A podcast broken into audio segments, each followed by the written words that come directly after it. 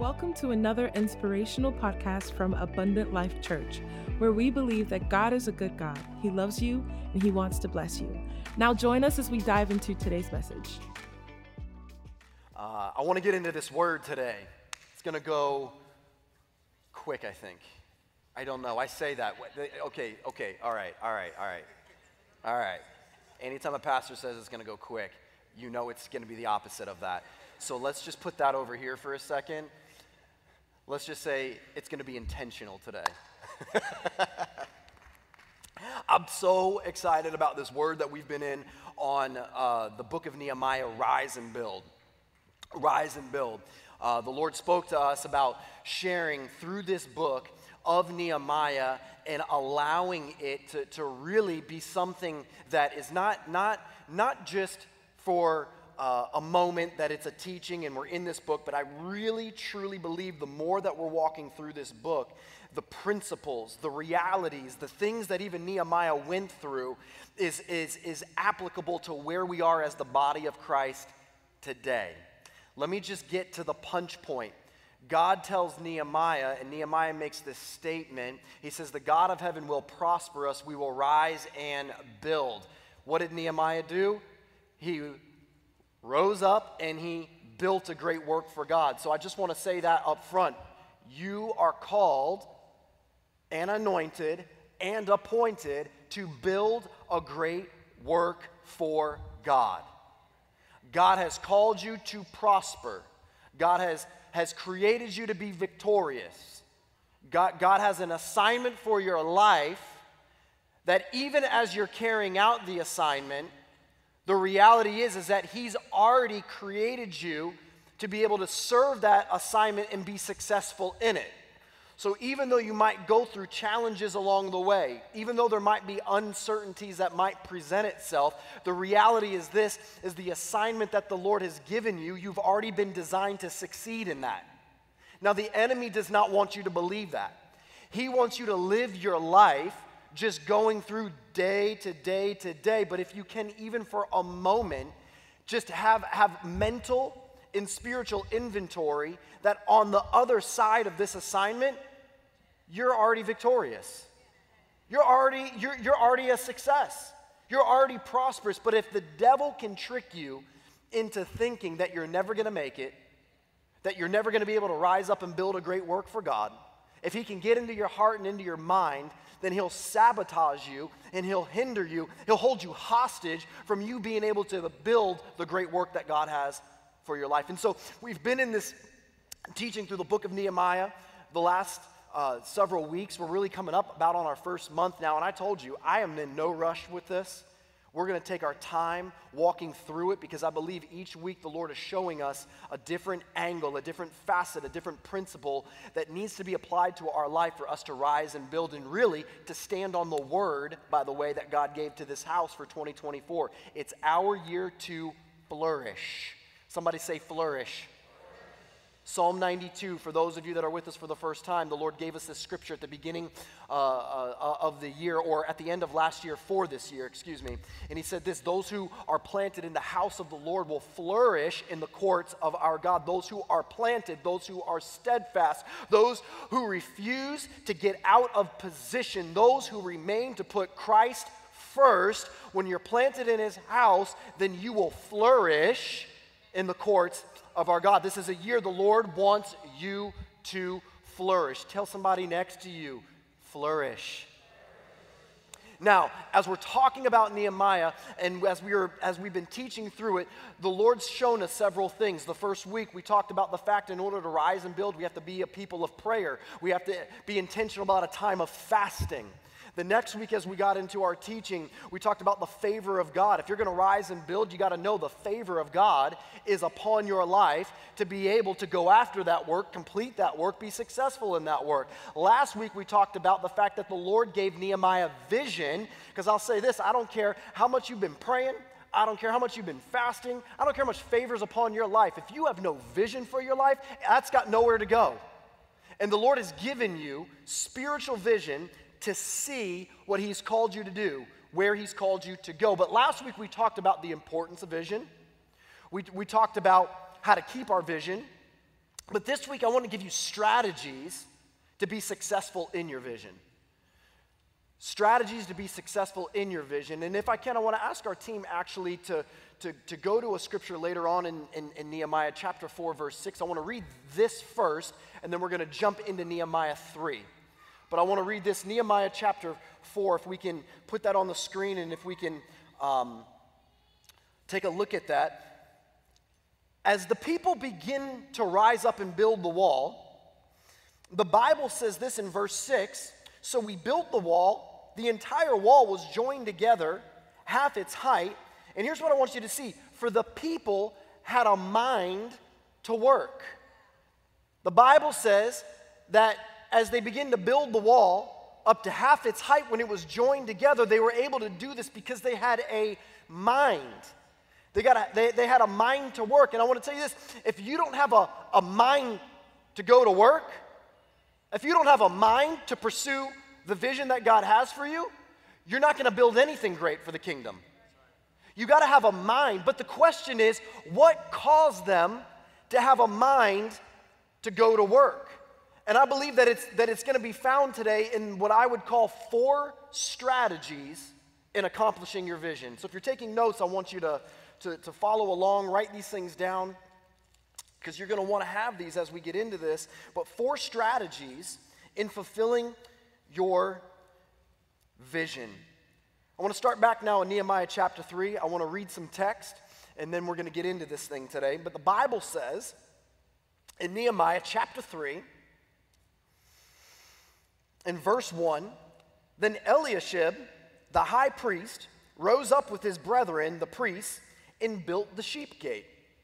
They consecrated it and hung its doors. They built it as far as the tower of the hundred and consecrated it. Then as far as the tower of Hananel, next to, and then next to Eliashib, the men of, Jer- of Jericho built, and next to them Zaccur, the son of Imri, built. Verse 3 says this Also the sons of Hassenaah built the fish gate, they laid its beams and hung its doors with its bolts and bars. Now, here's what I want you to catch. I'm going to read like two or three more verses. And as I read these verses, you're going to see some punchlines kind of surface. You're going to see some, some, some phrases that's going to be repeated over and over. And this is what I want to draw our attention to. Verse 4 And next to them, Meremoth, the son of uh, Urijah, the son of Koz, made repairs. Next to them, Meshullam, the son of Berechiah, the son of Meshezabel, made repairs. Next to them, Zadok, the son of Baana, made repairs. Next to them, are you catching the repetition that's taking place? Next to them, next to them, next to them. And as I begin to read this, what the Lord brought to my attention is if we're going to rise and build, it's going to require all hands on deck. If I can just give you a title that I want to speak from today, it's All Hands on Deck. Now, where do we know that phrase? We understand that that phrase is commonly used when, when, when men are on, on boats or when people are on boats and, and as they're sailing, if they need to turn the, the, the ship in a different direction or if an enemy is, is coming and they need to move out of harm's way, what, what do they do? They say all hands on deck, which means everyone needs to get into position. They need to work together. They need to work next to each other to be able to accomplish whatever it is that they need to accomplish. And I'm going to tell you this is that in order to for us to rise and build, in order for us to accomplish the vision that God has for us, it's going to require all hands on deck. It's going to require the people of God, not a person in God, the people of God to come together and to get involved to rise up, to build, to be joined as one, so that we can fulfill the vision that's at hand. Now, in this case, the vision that Nehemiah had was that they were going to rise up and they were going to build this wall, which, by the way, the, the interesting thing, and I said this a couple weeks ago, is that what took nearly 70 years to try and rebuild Nehemiah did in 52 days. 52 days. 52 days when the people of God came together. There's something about when the people of God come together, you expedite in the spirit that manifests in the natural. There's something about when we come together in worship, whether it be a Sunday morning, a Wednesday night, any type of capacity, that when our faith is fused together as one, it makes room for the Holy Spirit just come right into the space and accomplish the Lord's perfect will it moves quicker because our faith becomes stronger. And so when we come together, our faith is stronger. As Nehemiah was empowering with the vision, the people's faith became stronger and they rose up and they built and they had this mind to work. But what I want to look at is what did they do as they came together? And here's the first strategy. The Bible says this in verse 1. It says that Eliashib, the high priest, he rose up with his brethren, the priests, and they built the sheep gate. They consecrated it and hung its doors. If you're gonna fulfill the vision that God has for your life, it's gonna first and foremost start by you living a consecrated life. You have to live a consecrated life before the Lord. To be consecrated, it is the act of being set apart. The consecrated life is the holy life. And if there's anything that needs to be a priority in the church, in our lives as believers, is that we should be going after to live a holy life. A life that is set apart. It's this life that it is, it's, it's, it's being sanctified daily. And a lot of times when we throw words in church around like sanctified and, and holy, it sounds religious. It's not, it's God. The word holy means to be set apart, and the consecrated life is saying, Lord, I'm going to be set apart. As they went in, the very first thing that they aimed to repair and to build, they set it apart. In fact, the word consecration, it's the act of cleansing. So they would have taken this door, they would have taken this gate, and they would have cleaned it up. They would, they would, have, they would have made it absolutely brand new, and they set apart and they set it before the Lord as the first act. And I want to tell you this you set your life apart before the Lord as the first act. We know what the scripture says. If the first, be, the first lump be holy, the whole lump is holy.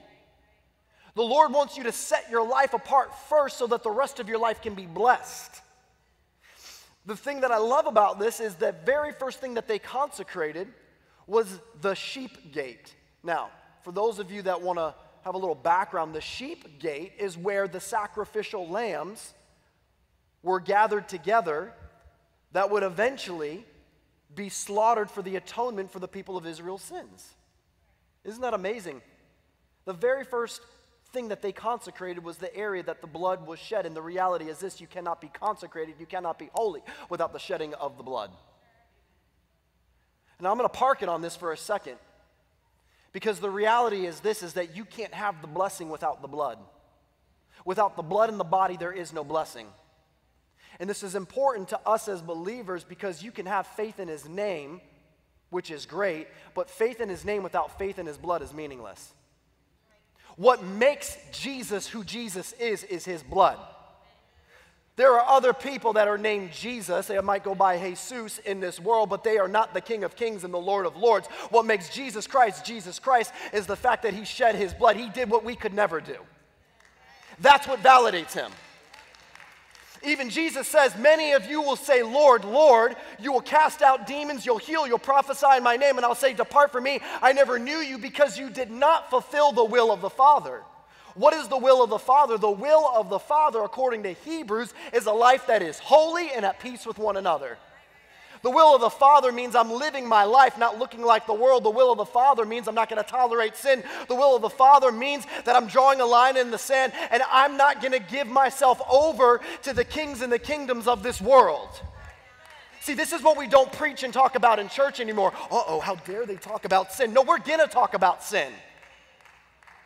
There's lines that have to be drawn out because I'm not going to allow myself to compromise the calling, the gift, the favor, the blessing that God has for me because I'm willing to just straddle the line and have a little bit of sin and a, and a little bit of, you know, the Holy Spirit. You can't get the two.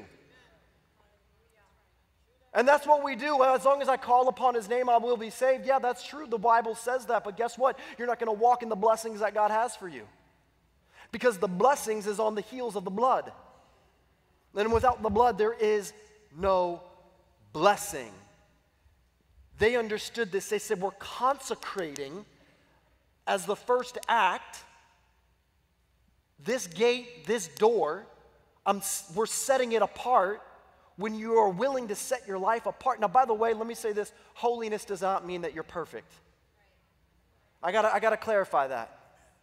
See, growing up in church, when we talked about holiness and, and, and, religion, and I've seen it in a lot of churches, we put this sense of like legalism on what it is to be holy. I remember growing up, we used to have a gentleman that was in our church that if I walked into the auditorium, he would take the hat off my head and he'd say, How dare you desecrate the house of the Lord?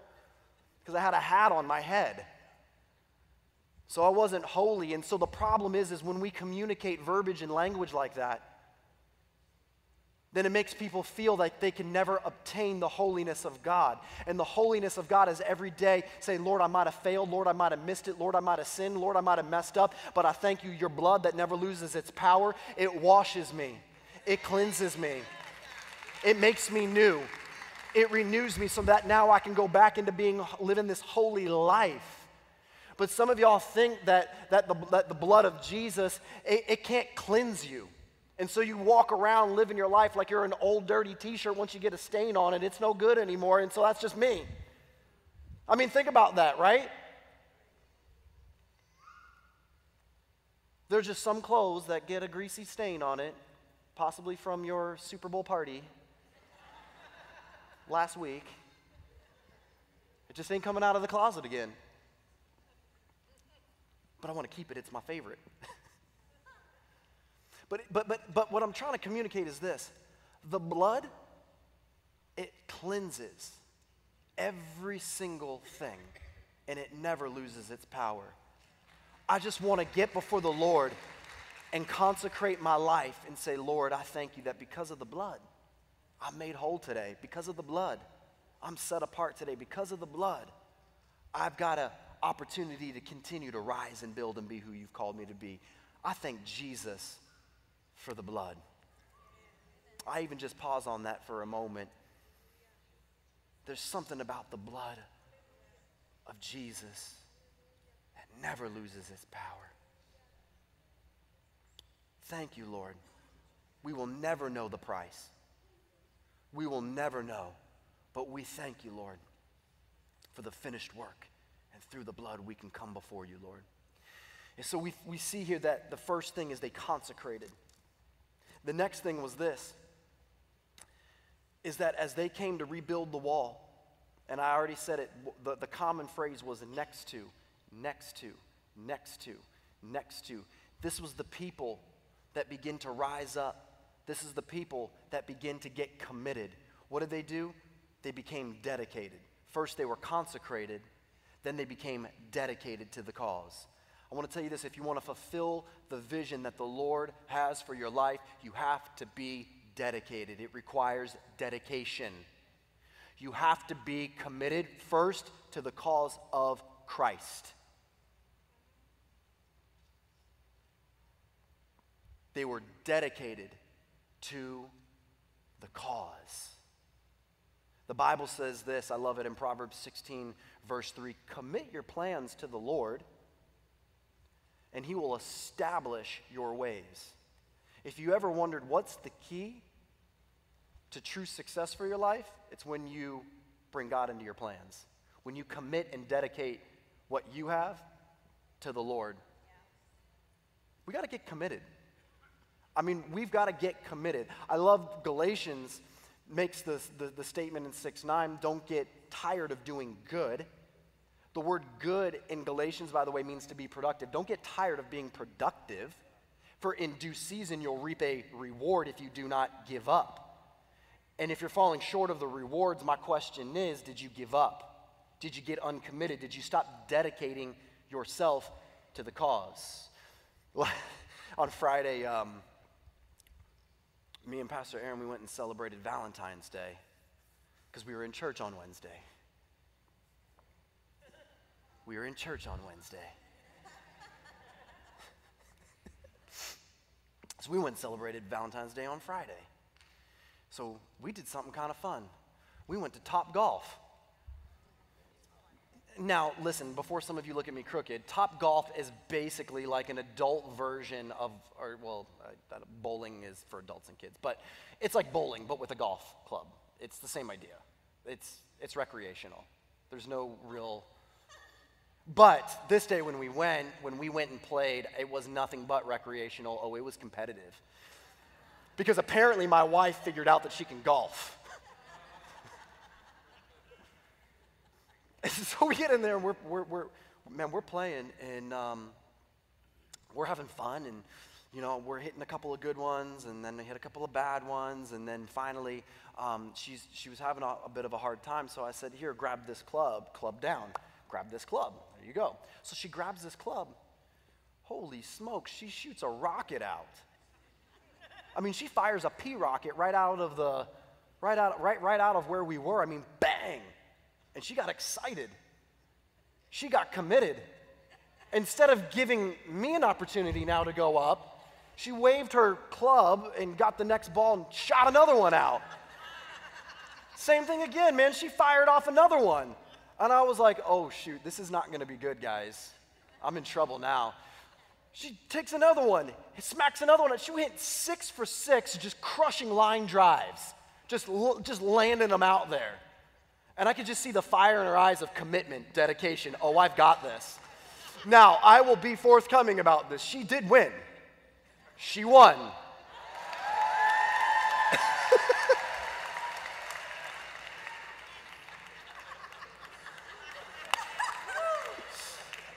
She won. She did win. I was more impressed at her level of commitment, though, I could care less what I was doing. At one point, I was like, yes, it's awesome. But something, some, some, something switched. And there's this thing that when you start to get committed, you might be a little bit slow. But as the momentum begins to build you get going, there's like this fire in your eyes and in your spirit. And, you get, and I could see that the, the men and the women that begin to repair the walls, it started off slow. It wasn't easy. It's like anything that you do. You start off a little bit slow. Maybe it's a new business that you're launching. It's hard. I'm not seeing the fruit of this yet, but as the momentum begins to build, because of the dedication and the commitment. That's why he says, don't get tired of being productive. Don't get tired of doing good. In due season, you're going to reap the reward. Church, I'm trying to tell you is that if you're going to see your, your vision successful and prosperous, don't get tired of being productive. Remain dedicated to the cause. Remain dedicated to the purpose of why we're here. We are here to reach our world with life. And if I can just take a moment and say this no one can do what you are created to do the way that you're created to do it. I know that sounds like a mouthful, but the reality is no one has the gifting and the skill the way that God has given it to you and the way that God wants to use you to do it. I don't care if two people can sing great, the anointing that comes on you and the way that you sing it is different. I don't care if two people are business minded in here. The way that you execute your business is going to be specific to what God has given you. I don't care if two people can play ball in here. The way that you dribble or the way that you pass is going to be specific to the way that God's created you to do it. So don't look left, don't look right. Remain steadfast, remain dedicated, remain committed, remain consecrated. There's a commitment. So these guys, they are consecrated, they're dedicated. But I want to give you this one, and I want to, I'm going to park it here for a couple of moments. They understood what it was that they needed a, that there was consecration, dedication, but now collaboration. That's just a more culturally relevant term for teamwork. Collaboration. Collaboration, co labor. The word co labor comes out of collaboration. It's that we are co laboring together. God did not create or intend us to do life alone, but He intended us to do life together. That's why I say we are better. Help me out.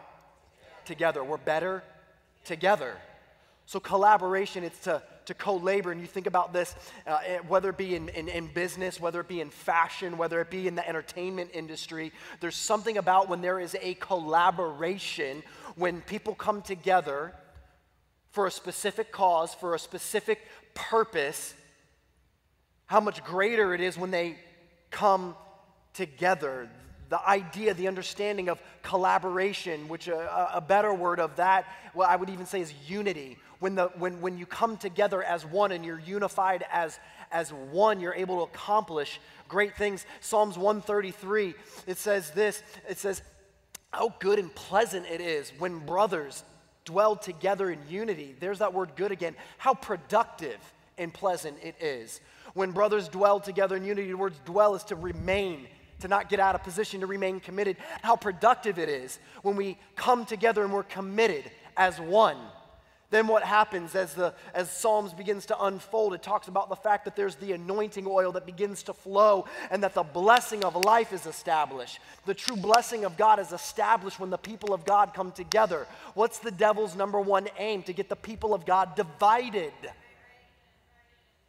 And if the devil can get us divided, he knows that we're not going to be able to walk in the full measure of the blessing. I want the full measure of the blessing, which means I want to be unified. I want to collaborate. The greatest creative uh, uh, things that we see comes out of the, the, the, the collaboration. And you even think about that. Think about that in entertainment and media and music. Some of the greatest creative songs or, or movies or TVs you've ever, shows you've ever seen, it came out of a collaboration.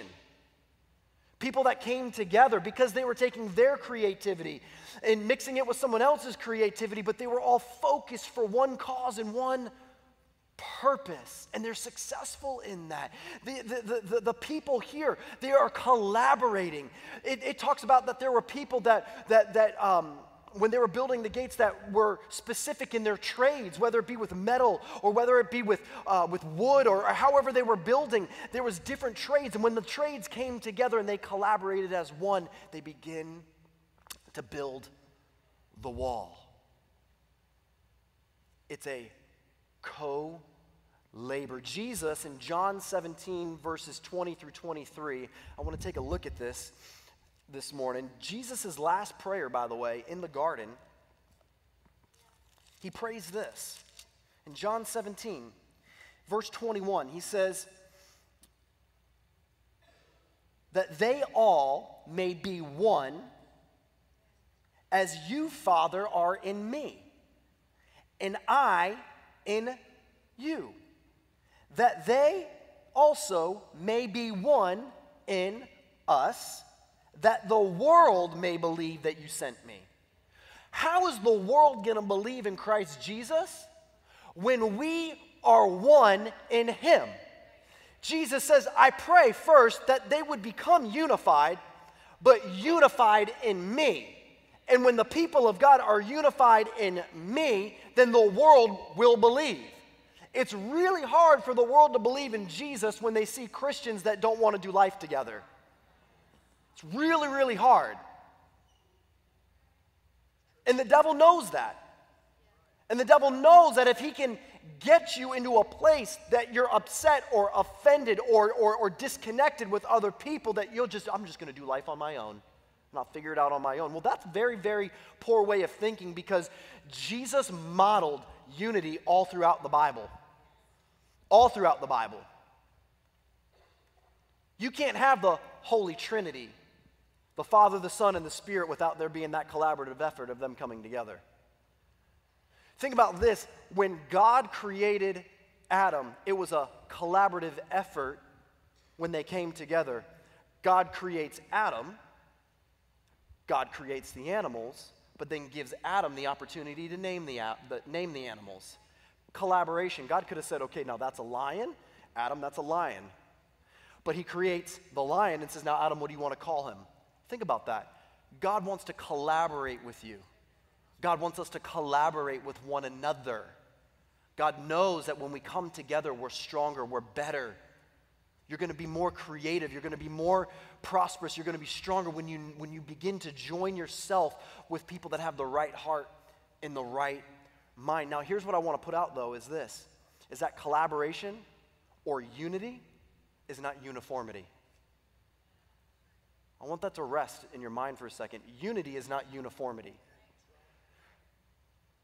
God does not want all of us to look exactly the same. God does not want us to function all exactly the same. God wants us all to move in the same direction, but unity is not uniformity. That's why He created male and female. Unity, by definition, is diversity. True unity is reflected in diversity, not uniformity. So, what does he do? He has a male, female. They're diverse. He brings them together, unity. The disciples, who did Jesus recruit? He didn't recruit all fishermen. He recruited tax collectors. He recruited merchants. He recruited businessmen. He brought them together. Unity by diversity. This is important because the devil wants the church to be in a, place that we allow the idea of segregation to happen. One of the things that I'm thankful of is when I look at this beautiful congregation that you are today, we are, I believe, we are the perfect blend of Jesus. We are the perfect blend of God's creation. Now I'm going to say this God's not coming back for a white church, God's not coming back for a black church, God's not coming back just for a Hispanic church. God wants us unified by diversity. He, he, hear me on this for a second. I understand that there are concentrated areas of the world where on the surface it might look the same. But the reality is this in who we are, which, by the way, who you are is not just found in the exterior of the outside. Who you are, first and foremost, by the Spirit. It's who you are on the inside. And I want to say this be thankful for who you are on the outside. Be thankful of your heritage. Be thankful of your culture. Be thankful of, of who you are because there will never be another one of you in this earth. Oh, if I could just be like, no, just be you. Be thankful that God created you the way He created you. So if you've got long hair, celebrate it. And if you're bald, just receive it.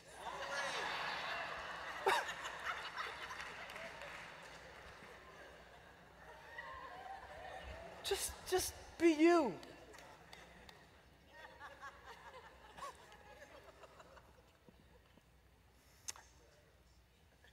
but it's unity by diversity. If I had to do life with someone exactly like me, I'd be done. My wife tolerates me pretty well. If I had another me in the house, well, I actually do. I've got, he's about a third, runs around. But I thank God for the diversity.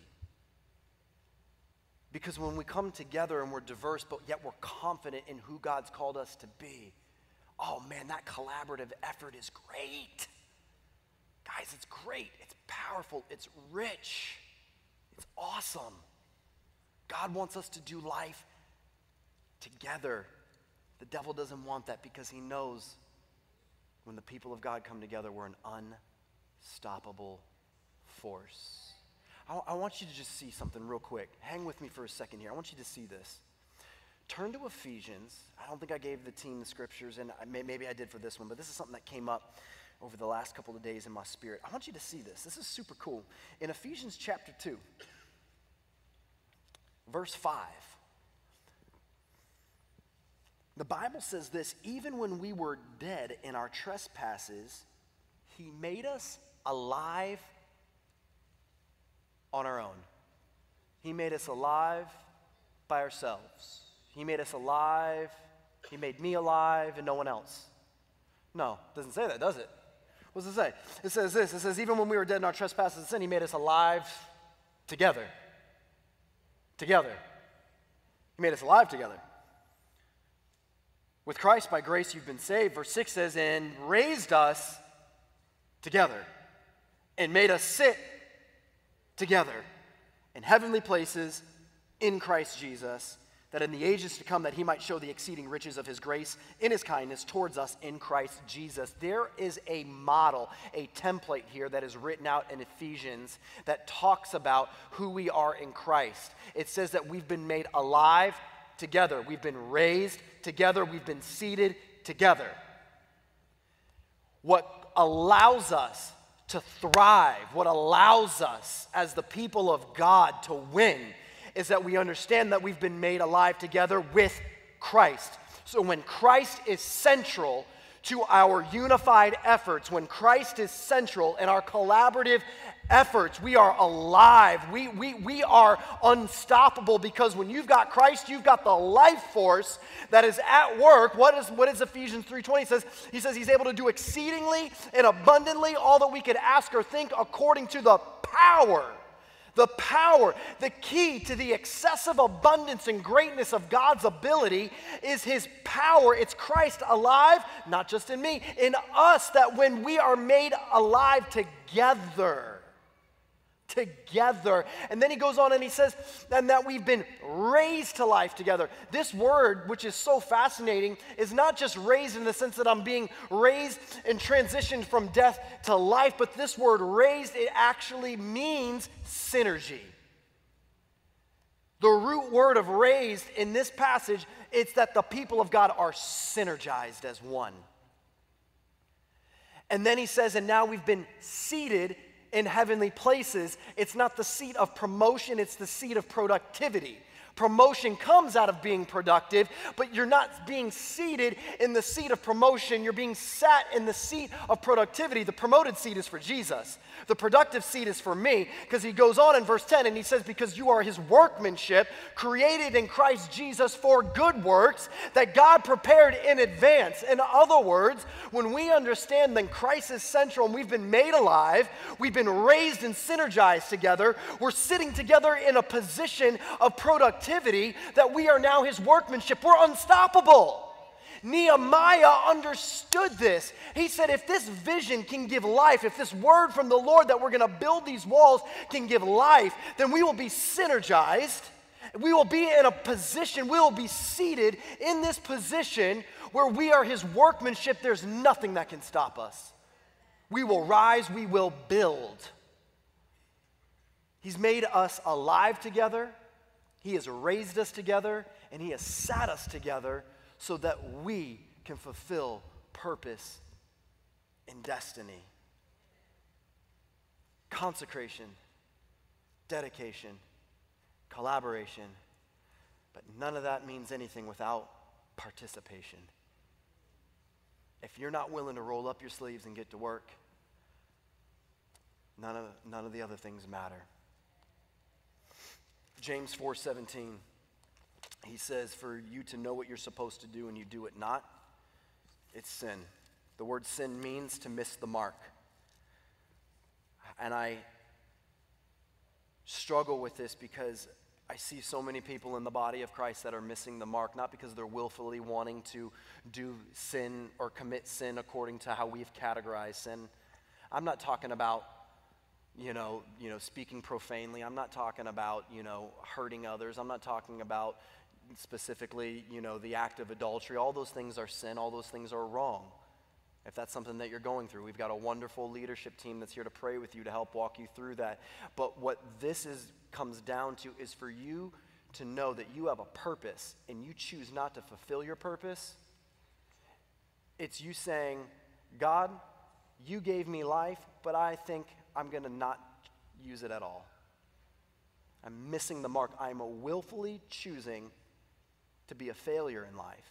And I don't believe that's the heart of anyone in this room.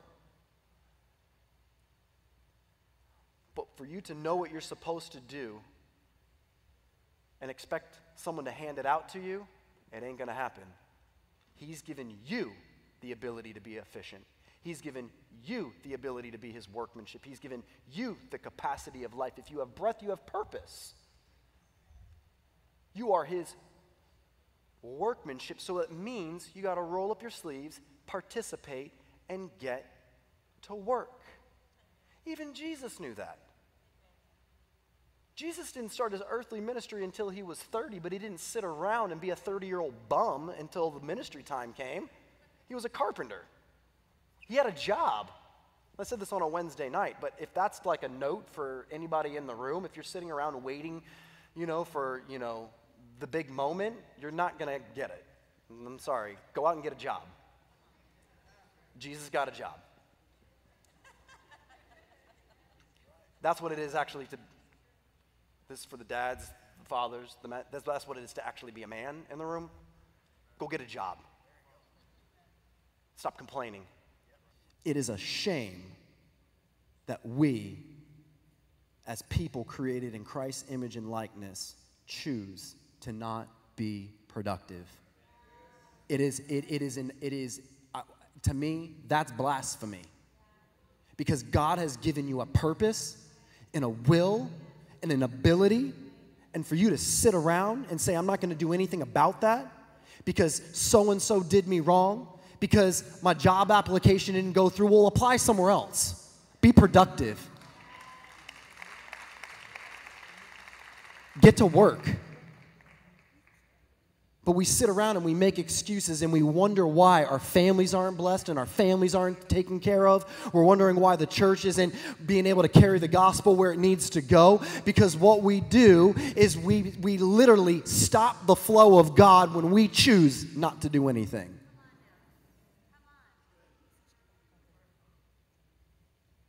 You got to stop making excuses. God didn't create you to be a whiner, He created you to be a winner.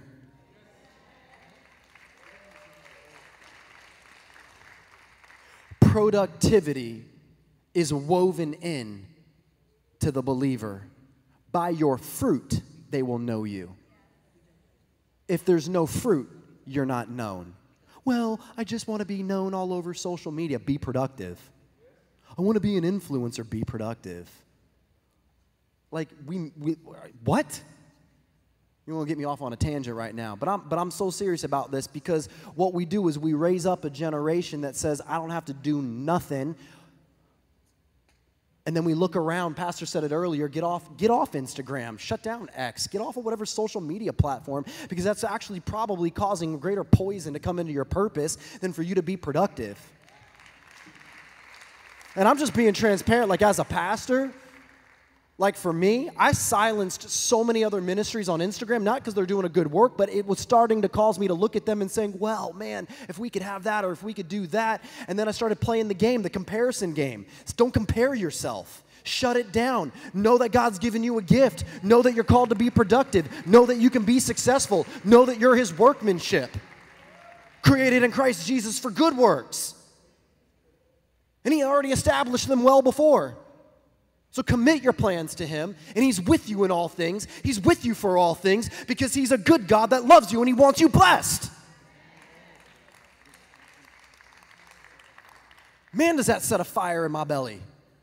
Because I want to see you prosperous. I want to see your families whole. I want to see your, your, your, your, your lives be what God's called and created it to be. I want to see our communities transformed. I want to see our nation change. I want to see South Florida turned up for the things of God. And it's not going to happen when the people of God are being lazy. I shouldn't have put a handheld mic in my hand because they know I get to preaching on this. Pastor Reese, I'm going to give it to you in just a second. No, if I give it to you, you're going to just come up here and we're going to collaborate the smack out of this place.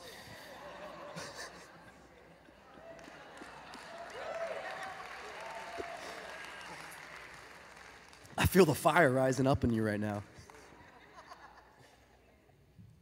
But it's the truth. You wouldn't be where you're at right now if you didn't roll up your sleeves and get to work. And God's prospering uh, Pastor Reese like crazy time right now. And it's awesome. And God wants to prosper you. Participation, collaboration, dedication, consecration. These are just four strategies if you want to see your vision fulfilled. And these are the four strategies, by the way, that cause the people to have a mind to work. When they set their life before the Lord, when they were committed to the cause, when they joined together with one another, and when they actually got to work, nothing could stop them. Nothing could stop them. Now, next week, I'm going to talk about the adversities and the fears. I'm going to talk about silencing your Sanballat, because that's the enemy that tried to come against Nehemiah. So next week we're going to deal with the spirit of fear and adversity.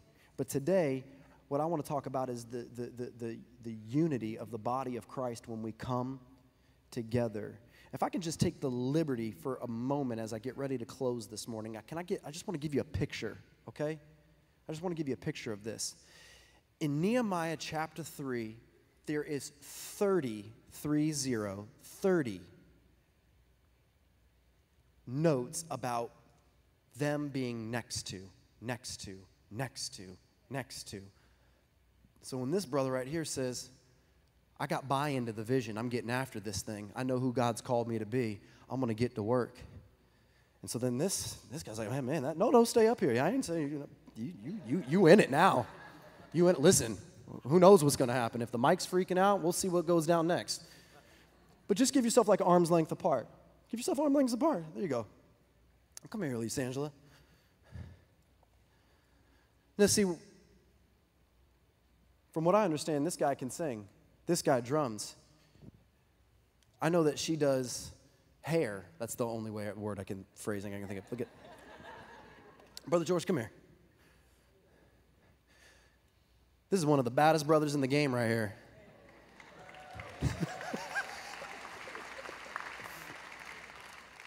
and you're married to him, so come on, work with me. Look at that. I'm so grateful to have you guys as elders in our church. Come on, Manoia. You know I ain't gonna let a service go by if I'm calling out people. Come on, step on up. Come on, come on, come on. You know also why I built out this platform? So I could be closer to y'all. Y'all are in the splash zone now.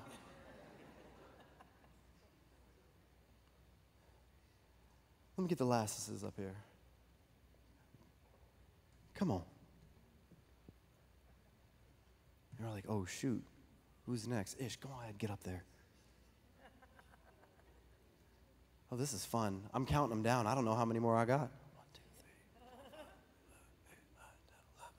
got 11. Matt, get up there. Come on. Y'all should be catching on by now. You should be jumping up there. Y'all should be jumping up there. Marty, I feel it. Just go ahead. Just go ahead, go up there. Don't hurt yourself. Come on. Uh, come on, come on. Get up there, get up there, get up there. Come on, let's fill it up. Let's fill it up. Let's fill it up. I can, don't make me call you one at a time. Pat, get up there. Let's go. Let's go. I'm going to go deeper into the zones. Here it is. Oh, man, y'all are totally off the grid with this service today. I love it. This is the coolest part about getting to be the pastor now. I can do it. I can just do whatever I want. I love this. Why don't you go ahead up there? Kavita? This wonderful Bahau couple. Y'all are always dressed to impress for church. I love it.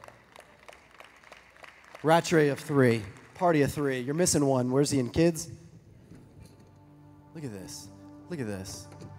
I'm doing this on purpose because this is serving what I believe is not just a symbolic or, or a reflection of what we just read about in the Bible, but I'm believing prophetically and I don't know if I got 30 people up here, but this is enough to communicate. It said that they were next to, next to, next to, next to, next to, next to, next to, next to, next to, next to, next to, next to, next to. And when they were next to one another and they had a mind to work, the wall already went up half its height. Half its height. When the people of God stand together, Look at the diversity of this group up here.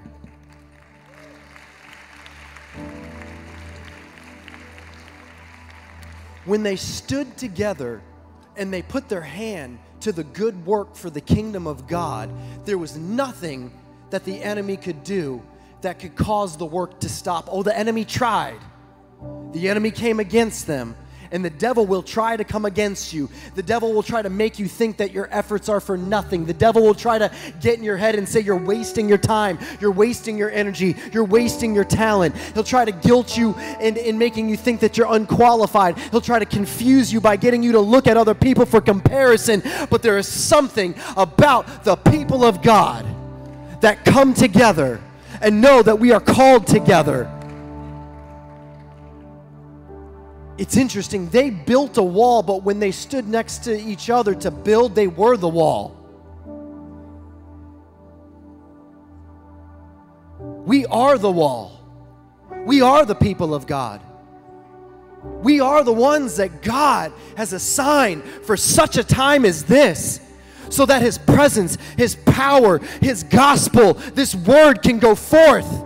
This is what transforms communities. This is what transforms uh, South Florida. This is what transforms our nation. This is what transforms the world is when the people of God stand together as one. We trust that what you heard today has encouraged you to live the abundant life. For more information about our ministry, please visit us on our website, abundantlife.tv, or follow us on Instagram at abundantlife underscore TV and Facebook at Come to Life. And remember, God is a good God. He loves you and He wants to bless you.